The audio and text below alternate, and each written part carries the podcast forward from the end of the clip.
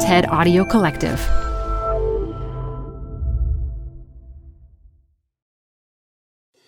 Tired of unnecessary payroll errors? Stop them in their tracks. With Paycom, employees do their own payroll. They're able to identify errors and fix them before submission, right in the app. Because no one can afford for payroll to be wrong. Not H R and payroll teams, not leaders, and definitely not employees. Shorted paychecks, timesheet corrections, unentered sick days, missing overtime hours, and expense mistakes are, well, unnecessary for everyone. Manage the process to make payday right with Paycom. Learn more at paycom.com slash soundrise.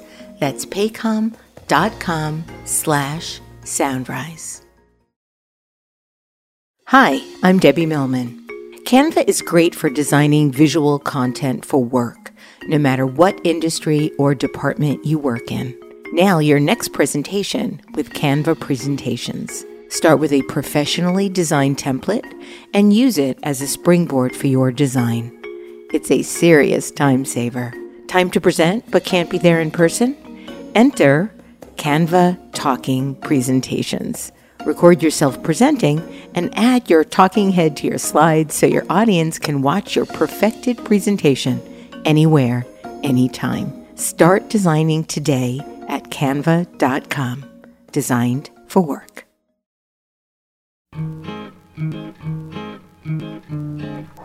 This is Design Matters with Debbie Millman from design observer dot com. For eleven years now, Debbie Millman has been talking with designers and other creative types about what they do, how they got to be who they are, and what they're thinking about. On this podcast, Debbie Millman talks with Bonnie Siegler about her career and about the conflict between designers and their clients. The clients aren't the problem. The clients aren't jerks. They're not assholes. It's not that they have bad taste or anything like that. Sometimes they just have no idea how to interact with professional creative people. Here's Debbie Millman. Let's say you have a business partner and you call your graphic design studio Number seventeen. Your company is very successful and celebrated, but then you decide to strike out on your own. So what do you call your new company? If you're Bonnie Siegler, you call it Eight and a Half. Get it? seventeen divided by two. You don't have to be good at math to see that Bonnie Siegler alone adds up to a formidable graphic designer with a client list that includes H B O and the New York Times. Eight and a Half works on brand identities, online experiences, information design, motion graphics, book design, advertising, package design, and more. She joins me today to talk about the twists and turns of her incredible career. Bonnie Siegler, welcome to Design Matters. Thank you, Debbie. Bonnie, I understand you wished you designed the C B S I logo. Why is that? It's my favorite logo. I just think it's perfection. It works really tiny. You can key into it. The animation you can do with it is amazing. It's just perfection. And it's an eye.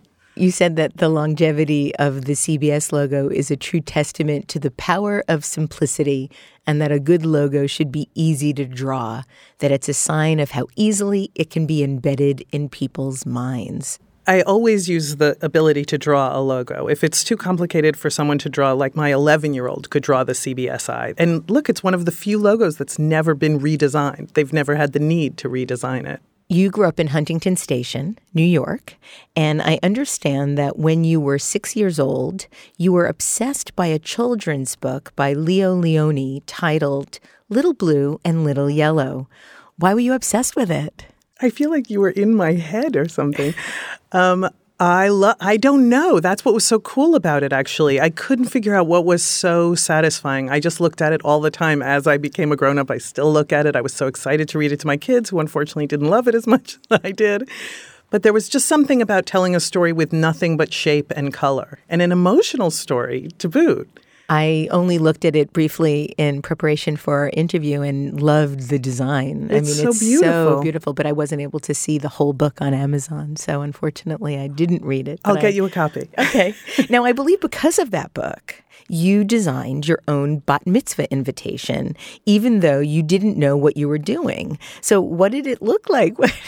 I'm making you crack up. I'm sorry. It's okay. It involved a rainbow, but only using warm colors. It was like reds, oranges, and yellows. And then I picked a really fancy typeface. And do you still have a copy of I it? I do. I now that I want you to send me a copy of the book and a copy of the bat mitzvah invitation. I'll do that. Did the design of your invitation inspire your design for Fiona Rosenblum's book, You Are So Not Invited to My Bat Mitzvah?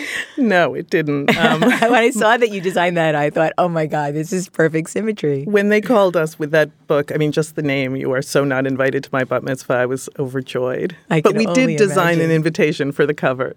It just didn't look anything like mine. You discovered Andy Warhol when you were in high school, and as you read about him, you learned that there was a profession called graphic design. What did you think you might have wanted to be before that? And did ultimately your fascination with Warhol inspire you to go to Carnegie Mellon? Oh, absolutely. I went there because he went there, completely and totally. Um, my guidance counselor at school hadn't even heard of Carnegie Mellon. And so at that point, did you think you wanted to study graphic design? Oh, yeah, definitely. I knew before then, I think I realized around the time of my bat mitzvah, I went to Disney World. And I was blown away by the branding in Disney World. And each hotel and each restaurant and each area. And I'd never seen, I mean, now what we would call branding. But I thought it was so cool how the hotel amenities all matched from place to place. I was, I didn't know why I was so taken with it, but I was. And so then I discovered Warhol, and that just changed my life. You graduated from Carnegie Mellon in nineteen eighty-five, but you didn't start at V H one, the first company you developed a big reputation at, until nineteen eighty-nine. I had a really hard time finding anything in the years between eighty-five and eighty-nine, Bonnie Siegler. What did you do? Well, my first job was at a design studio where I met Emily. That was my very first job, called Marcus Ratliff Design, and we did work for galleries and museums.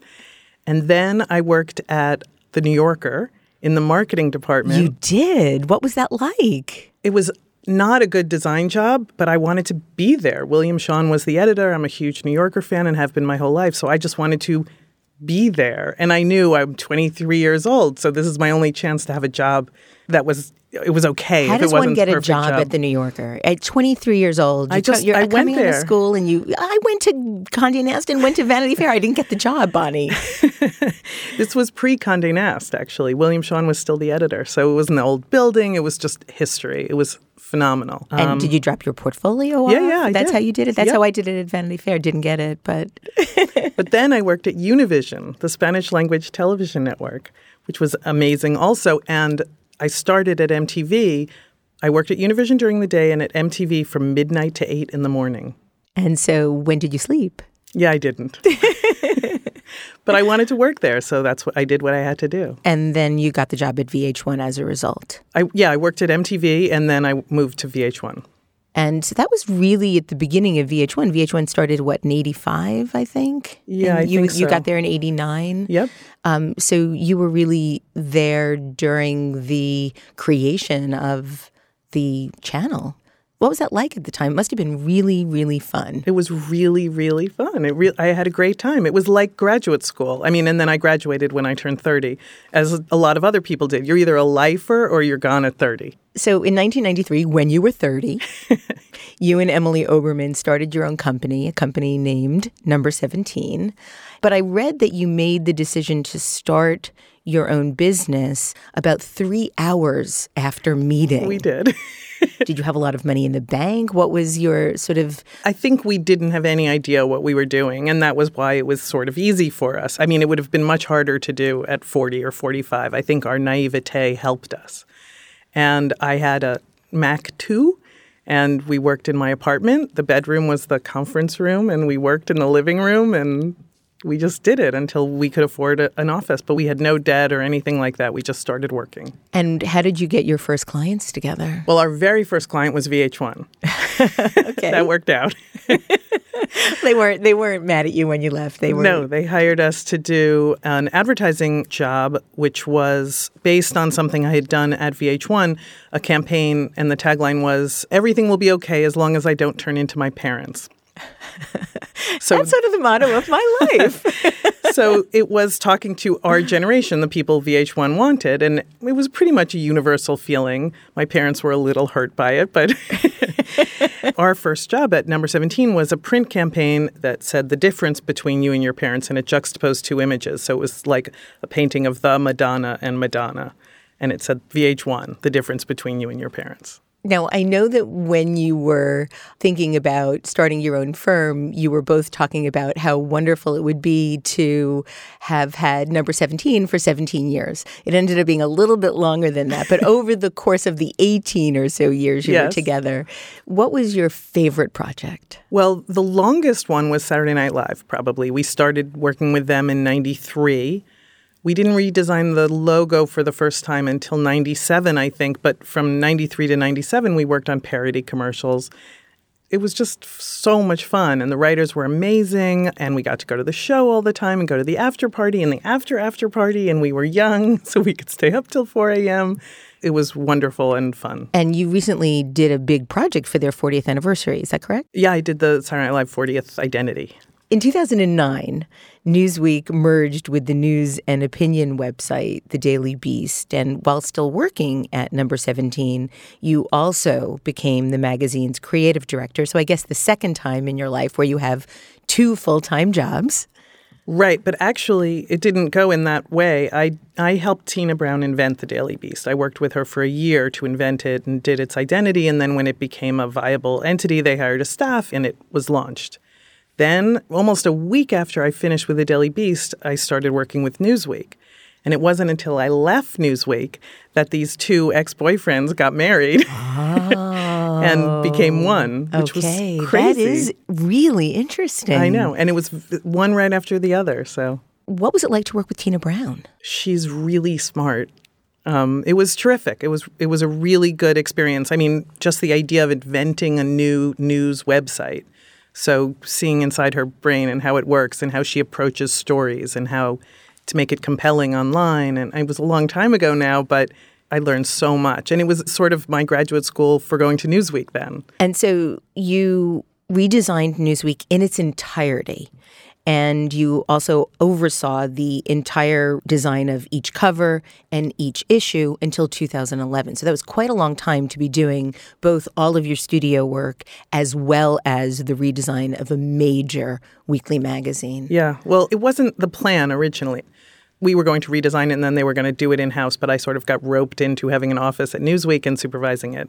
Now, this wasn't your first magazine redesign. You had helped create Lucky. Yep. You redesigned Colors. Um, but this is on a very different scale. Yes. This is on a real national scale.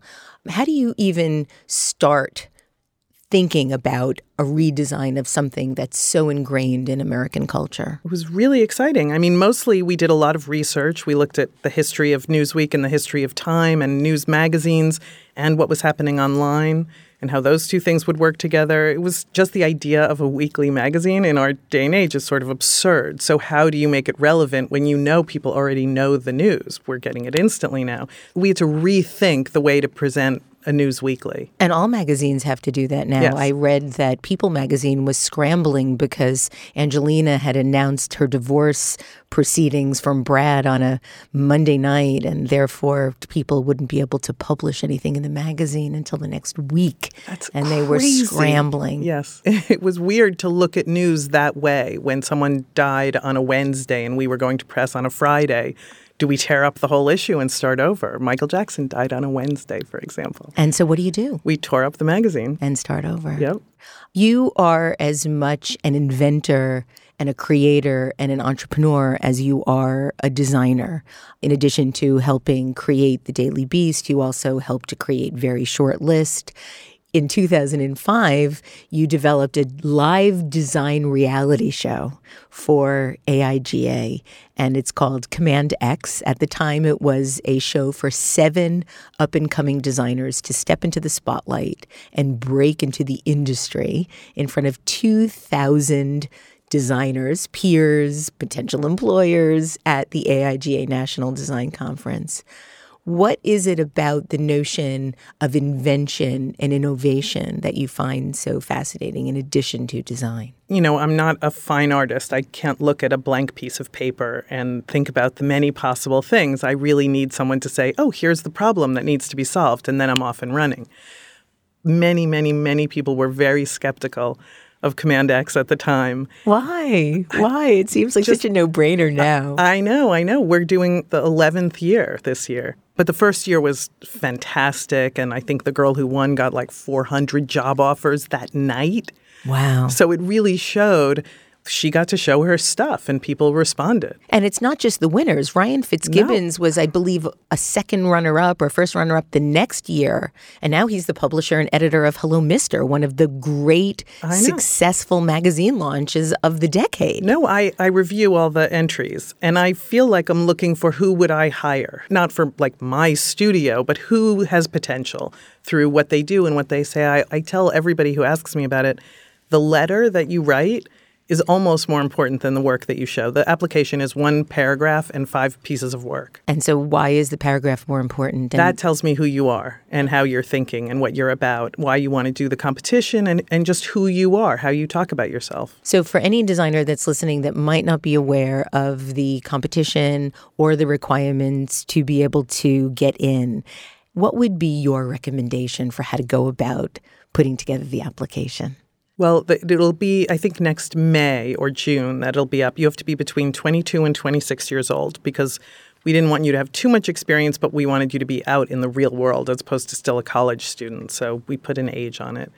I guess I would say, I mean, just be honest about who you are. Don't try to be slick or professional or guess what we would like. Be who you are, because when you're in the competition, you've twenty-four hours to complete an assignment. And you can't be anything but who you are. So there's no point in pretending to be something else. Just as honest and sincere as possible. I think that that's probably good advice for anybody looking for any kind of job. I agree, which is why I really feel like it's like I'm looking to hire people when I go through the applications. And so it's still seven people at this yep, point? Yep, seven people start. The first problem is always a logo. They have a week before the competition to do the logo. They present it the first night, and two people get cut. Command X, cut. Yep. Um, twenty-four hours to do the next project, two more people get cut, and then three people compete in the final, the big finale. What are some of the things that you've learned about how young people, young designers compete these days? I mean, the group of seven always become fast friends, and they support each other in an incredible way. But I also like when, I mean, not that I look for this, but when someone expresses, like, I'm shy, this isn't what I naturally would do, like other people are like, get me on that stage, let me show you what I got. But the kids oh. who are more reserved and are like, this just seems like a really exciting way to challenge myself, I relate to that because I'm shy. So I don't relate to the let me on that stage person.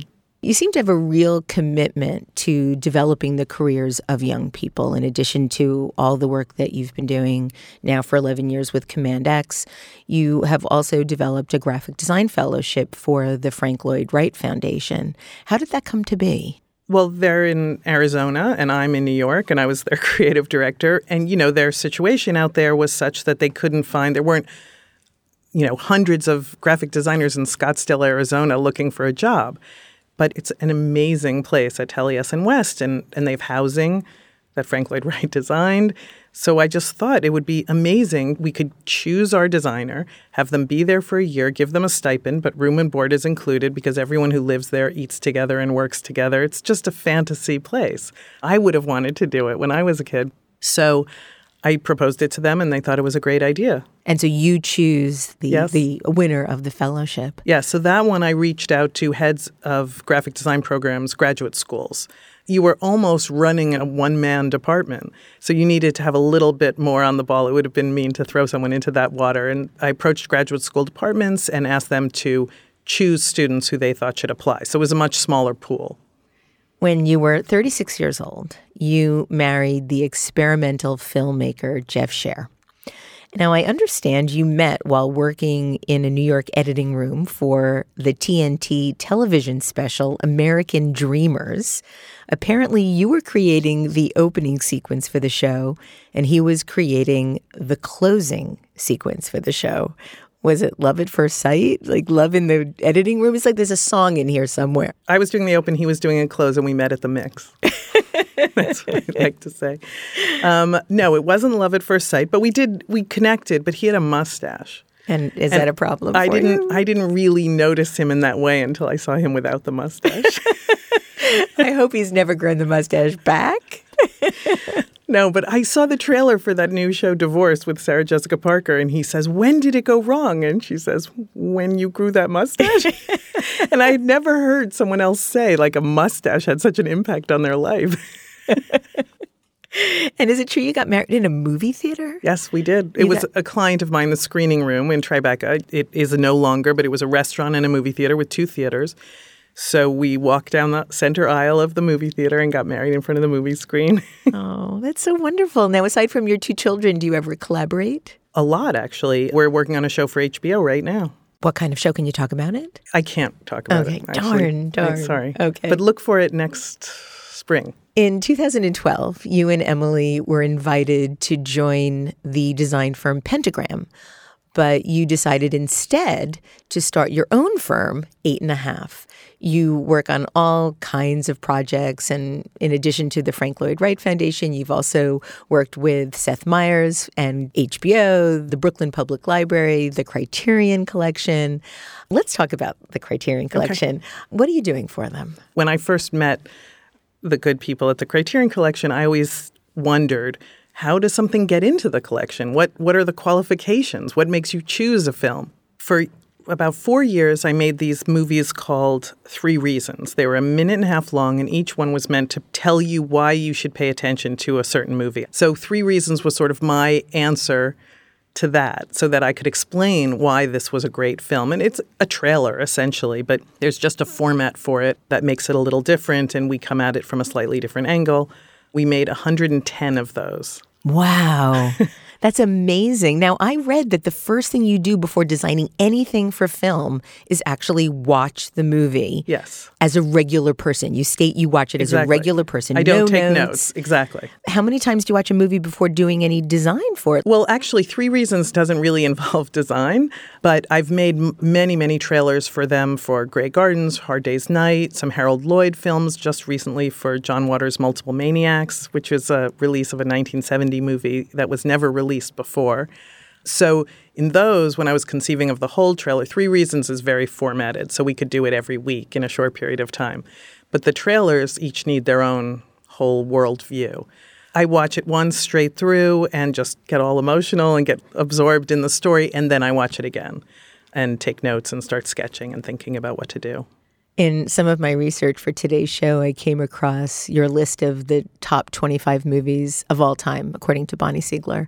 I saw that your number one all-time favorite movie is Annie Hall, and mine is Manhattan, so I can understand that. I was happily surprised to see Eternal Sunshine of the Spotless Mind come in at number six. I think that's a really, really wonderful and somewhat unheralded great movie. Agree. But shocked to see Groundhog Day come in at sixteen. You thought it would be higher. Or, no, ooh. I, I was Debbie, surprised. I don't know what I'm going to say. I mean, I love that movie, but I don't know that I would put it in my top twenty. I feel like Groundhog Day, oh, how do I put it? It put name to something that we've all felt. Yes. It's a reference point for our lives, and it comes up all the time because it was that powerful. So I that's why it's up there for me. But I was wondering when I wrote it, because Criterion introduced me to so many films, like his Band of Outsiders on yes, that list? Yes, that was number two. Okay. Then it was after Criterion. But I was happy to see, really, really happy to see that the classic original Three Days of the Condor came in at number twenty-two. And I love that movie. Me hated too. the remake, hated the remake. Yeah, awful. But I feel like we're living in that movie right now. So good. I want to be Faye Dunaway. Oh, of course. I want to be Robert Redford. I read a recap of one of your talks aptly titled Eight and a Half Stories, And the writer explained that when you were asked if you had to choose a favorite type of project to work on, you stated it was hard to choose between books and motion, and explained that you see a book as an animation slowed down, each page acting as a frame. And you went on to note that books put the user in control. Exactly. While motion gives the designer the ability to control exactly what the user sees. Right, and when you see it. Can you talk a little bit about that? I, I've never heard the difference between book design and motion design described quite in that way. And well, it's it also really powerful. It's also why I like doing both print and motion, because they're so different in the way the user experiences them. Again, pre-internet, you had complete control. Now you don't have as much control. People can watch things frame by frame and find mistakes and things like that. But back in the day, anything you do on television or film was completely one thousand percent in your control. When you design a book, if you design a book well, the pacing of the book, there's a beginning, a middle, and an end, just like there is an emotion piece. And you have to, ideally, the way the person looks at it is by going through it like that. Then you also have to consider, well, what if they go back to front? What if they just flip it through at different pieces? It's still entertaining. So it's almost like you're diving into a motion piece wherever you want, which is a funny way to think of it. You are now the star of a motion piece. You did a film for lynda dot com, and I was struck by something that you shared in that video as well. And you said a good rule in life and in art direction is to never be a dictator. The art director has to be a leader because there always has to be a leader. Otherwise, it's the designer version of Lord of the Flies. But a good, strong leader is almost never a dictator. And you finished up this part of the video by declaring that you were saying this with a heavy heart. You know, we all try to do the best we can, but then there are some times through whatever pressures are going on or the mood you're in where it doesn't come across that way. But as long as, you know, when I'm lying in bed at night, I think about the day and what I wish I had done differently, I'm aware of when that has gone well and when I haven't done well at that. But that's the fantasy. It seems like there's a fine line between being a good, strong, decisive leader and a dictator.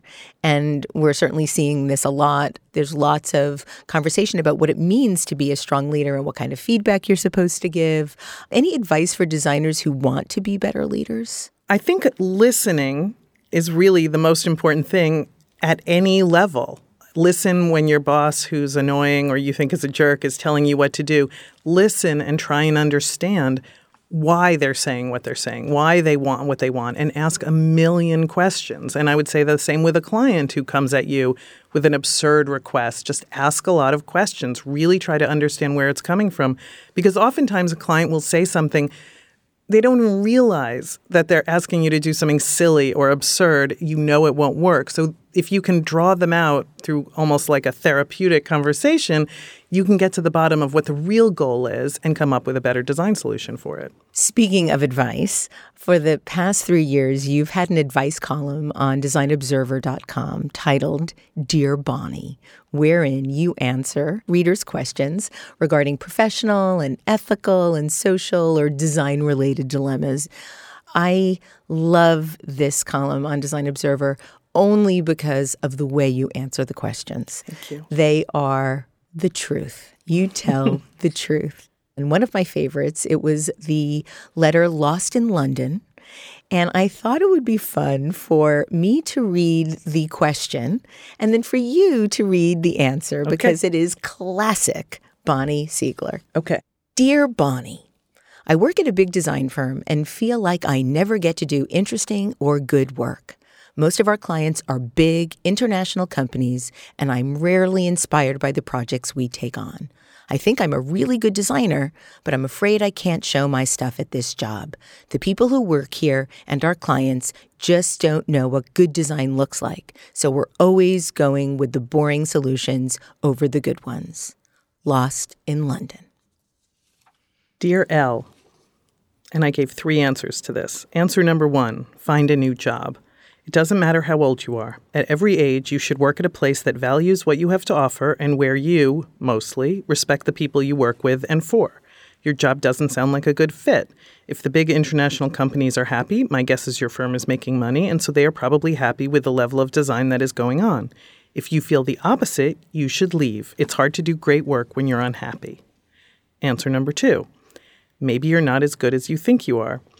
Good design happens for big international corporations all the time. It always has and it always will. It also happens for tiny little companies. Good design does not depend on the category of client. Good designers find ways to do good design regardless of the client. The problem is blaming the client when you produce work that isn't great. There is a disconnect there. It's not their fault if the final product isn't up to your standards. It's yours. Answer number three, find a new attitude. Instead of feeling helpless and lost, take control of the situation. Talk to your boss about the type of work you can do and that you'd like to do. Show her examples of solutions you wish could have been developed further. If you don't have those examples, create them. Even if the project is over, saying you want to do a different level of work is easy. Showing it is difficult. If you go with answer number three and your boss doesn't respond positively, then it may be time to go with answer number one, or come to terms with the cold, hard truth of answer number two. Either way, you should shake things up and take responsibility for the work that you do. Amen, sister. I love that. Is it hard for you to be that frank, or does it come easily? Well, it's easy from the anonymity of my computer and keyboard. I think if somebody was sitting across from me asking me this question, it would have been a different answer. Really? I might have left out number two. See, that was my favorite part. No, it, it, it's important, and it's nice because the person isn't revealed, so nobody knows who it's about, and so it's a way for people to think about themselves. Now, there's a documentary being made of Dear Bonnie. Tell us about that. On lynda dot com, they're making a documentary about me. Oh. And so they came to my studio and filmed and had me show projects and talk about work and like that. So it'll be Dear Bonnie or Bonnie Siegler, the T V show. Exactly. Awesome. I throw my cap in the air, the whole thing. Oh, wonderful. You were working on a Hillary Clinton fundraiser called Laugh Your Pantsuit Off. Yes. And you did this with Amy Poehler. Tell us about how you do that kind of work and how you get those kinds of projects. This is my third major election event. We did one in two thousand eight for Barack Obama called, I don't know if you remember, but there was a whole thing with a bridge to nowhere. So yes. We had the event in Dumbo right over the Brooklyn Bridge, and we called it a bridge to somewhere. And then four years later, we did another one for Obama called Baracklin. That was in Brooklyn. We decided we had to do something because the alternative was too frightening. And this year, even more so than ever, I just couldn't sit still. So we pulled this together with a few girlfriends of mine, and Anna Gasteyer is one of them. We all lived in the same building in Dumbo. And so she reached out to her friends from S N L, and Anna and Amy both played Hillary on S N L. So it was really nice. And they hosted the event. We named it Laugh Your Pantsuit Off just to communicate. The intent of the event was to have a great time and support Hillary. And we raised a million dollars. Bonnie Siegler. Amazing. That is amazing. It was, Who said design can't really change great. the world? It was really satisfying. We had twenty-five hundred people there. It was an amazing night. The last thing I want to talk to you about is something that we can expect in the next year or so, and that is Bonnie Siegler's first book. Yes. Talk about that. This is so thrilling. I finished it. It took me a few years. Mostly I would work on it, and then I'd procrastinate for a few months, and then I'd work on it and procrastinate for a few months. And I had good excuses. I have a job. Two kids, it a was, husband. Exactly. So it was easy to keep Pantsuits. procrastinating. But I finally finished it this summer, and I got an agent, so we're working on finishing it now. But the idea is my realization after twenty-three years of owning my own business that the clients aren't the problem. The clients aren't jerks. They're not assholes. It's not that they have bad taste or anything like that. Sometimes they just have no idea how to interact with professional creative people. And that goes for architects. And des- I mean, every time we get together, we all complain about our clients, various things, whether it be business side related, like contracts and money, or whether it be creative related. So I decided to talk to the other side and write a book that teaches them how to work with creative people. And it's not about making our jobs easier in any way. It's really about making the collaboration better because there's two of us every time. So this just really is a real how-to guide of how to work with creative people. And you're going to be telling the truth. Yes. Bonnie, thank you so much for coming on Design Matters today. It was such a pleasure to talk to you about your remarkable career and all the work you're doing. Thank you, Debbie. You can learn more about Bonnie Siegler at eight point five dot com, and you can read her Dear Bonnie columns at design observer dot com. This is the eleventh year I've been doing Design Matters, and I'd like to thank you for listening. And remember, we can talk about making a difference, we can make a difference, or we can do both. I'm Debbie Millman, and I look forward to talking with you again soon. Design Matters with Debbie Millman is recorded at the Masters in Branding Studio at the School of Visual Arts in New York City. It is produced by Curtis Fox Productions with technical assistance by Mark Dudlick. The show is published exclusively by design observer dot com. You can subscribe to this free podcast in the iTunes Store.